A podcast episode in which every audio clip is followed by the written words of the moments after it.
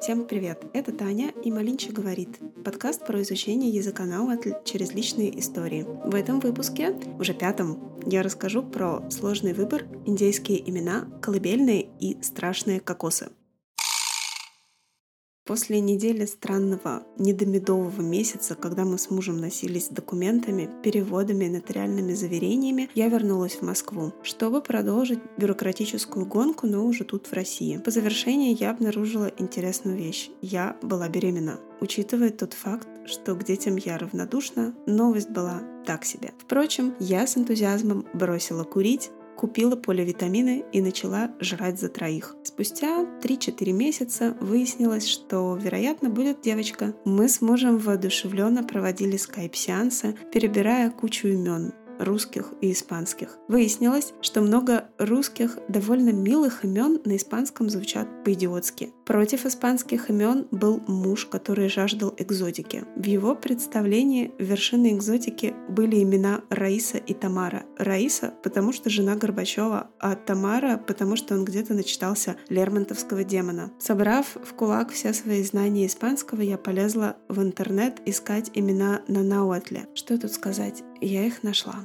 Алотль с переводится как ара, в смысле попугай ара. В индейской культуре эта птица символизирует плодородие. «Э, «Нет, спасибо», — подумала я и поскролила дальше. Сиуакотль – женщина-змея. Для ацтеков змея – символ начала жизни и здоровья.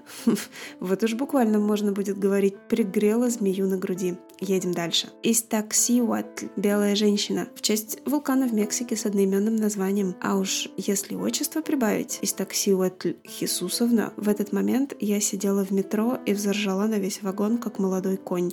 Два места со мной сразу освободились. Ладно, что там у нас еще? Шачикетцаль. В ацтекской мифологии богиня красоты и любви. Это имя туда же, что и предыдущее. Яосиуатль. Женщина-воин. Нет, дочь не заслуживает быть жертвой родительских экспериментов, подумала я и закрыла вопрос с именем на время. Еще несколько месяцев спустя приехал муж, в очередной раз отверг Даниэлу, Долорес и Эвиту, а я наложила табу на Тамару и Раису. В итоге сошлись на Кире, и я пошла рожать. В это время моя мама с бабушкой где-то прочли, что у Кир печальная судьба, и из роддома под давлением общественности я принесла уже Екатерину. Дома Екатерину и нас с мужем ждала машина времени. Мы поняли, что попали прямиком в начало 80-х годов прошлого века, когда старшее женское поколение, то есть моя мама и бабушка, забрали у нас розовые комбинезончики и пачку памперсов, вручив марлевые подгузники и пеленки. И началось. Особенно весело пришлось мужу. Он классно научился пеленать и постоянно фоткал кулек с ребенком, отправляя свидетельства российской дремучести и отсталости родственникам в Мексику. Ночами муж ходил кругами по гостиной, раскачивал кряхтящий сверток и напевал колыбельную, которую он, покопавшись, достал из глубин своей памяти.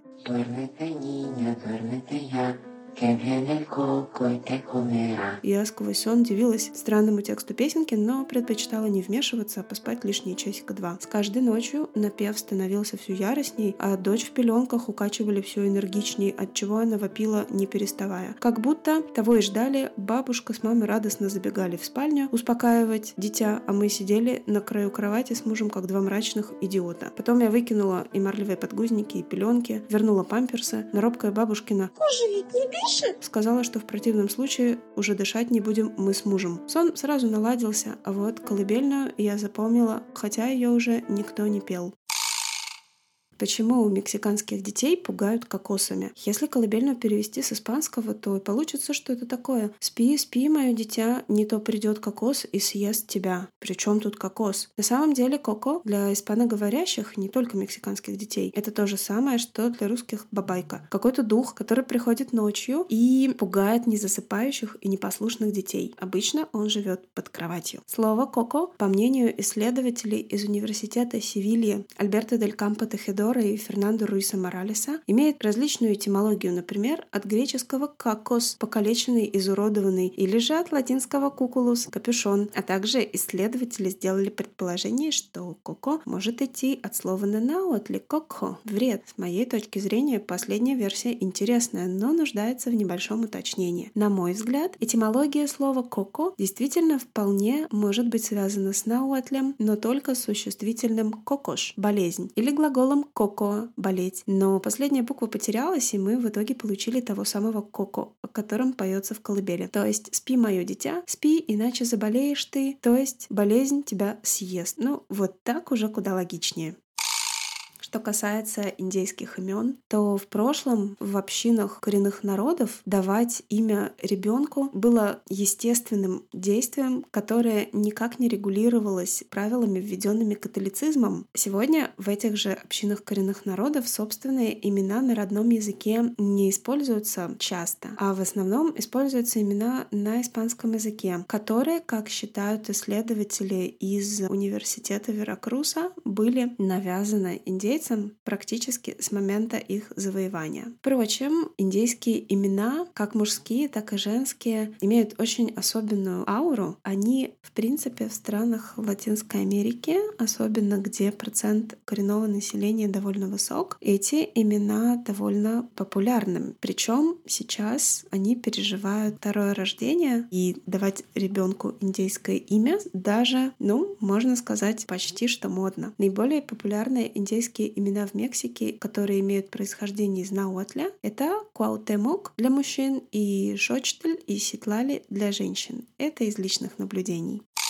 Сегодня в грамматической рубрике продолжим разговор о существительных в науатле. И на этот раз поговорим про существительные, обозначающие название жителей определенной местности. На испанском они называются gentilicios. Такие существительные способ показать, откуда человек. Все эти слова произносят от названия мест, то есть от топонимов. Когда мы хотим сказать, что человек откуда-то, то мы просто меняем окончание топонима «ко» которое означает место на окончании кат для единственного числа и на к для множественного. Например, возьмем такой топоним, как Мехико. На науатле Мехико будет Мешико. Мексиканец будет Мешикат. Мексиканцы Мешика. Также поступаем с топонимами, заканчивающимися на тлан. Меняем это окончание на текатль для единственного числа и на тека для множественного. Например, возьмем Перу. Инкатлан. Инкатекатль – перуанец. Инкатека – перуанцы. Давайте возьмем что-то более актуальное. Например, Россия. Рушия. Русский. Рушитекатль. Или Рушиатль. Много русских. Рушитека. То же самое и с братской Белоруссией. Белоруссия, Белоруссия, Белорус, Белорушиатль или Белорушикатль. Белорусы, Белорушика. И наш словарик на сегодня. Счет от 5 до 10. 6. Чикуасен. 7. Чикоме. 8. Чикуэй. 9. Чикнауи. 10. Махтлакли. Давайте добавим членов семьи. Мама, Нантли, папа, Тахтли, ребенок, Пили, дедушка, Коли.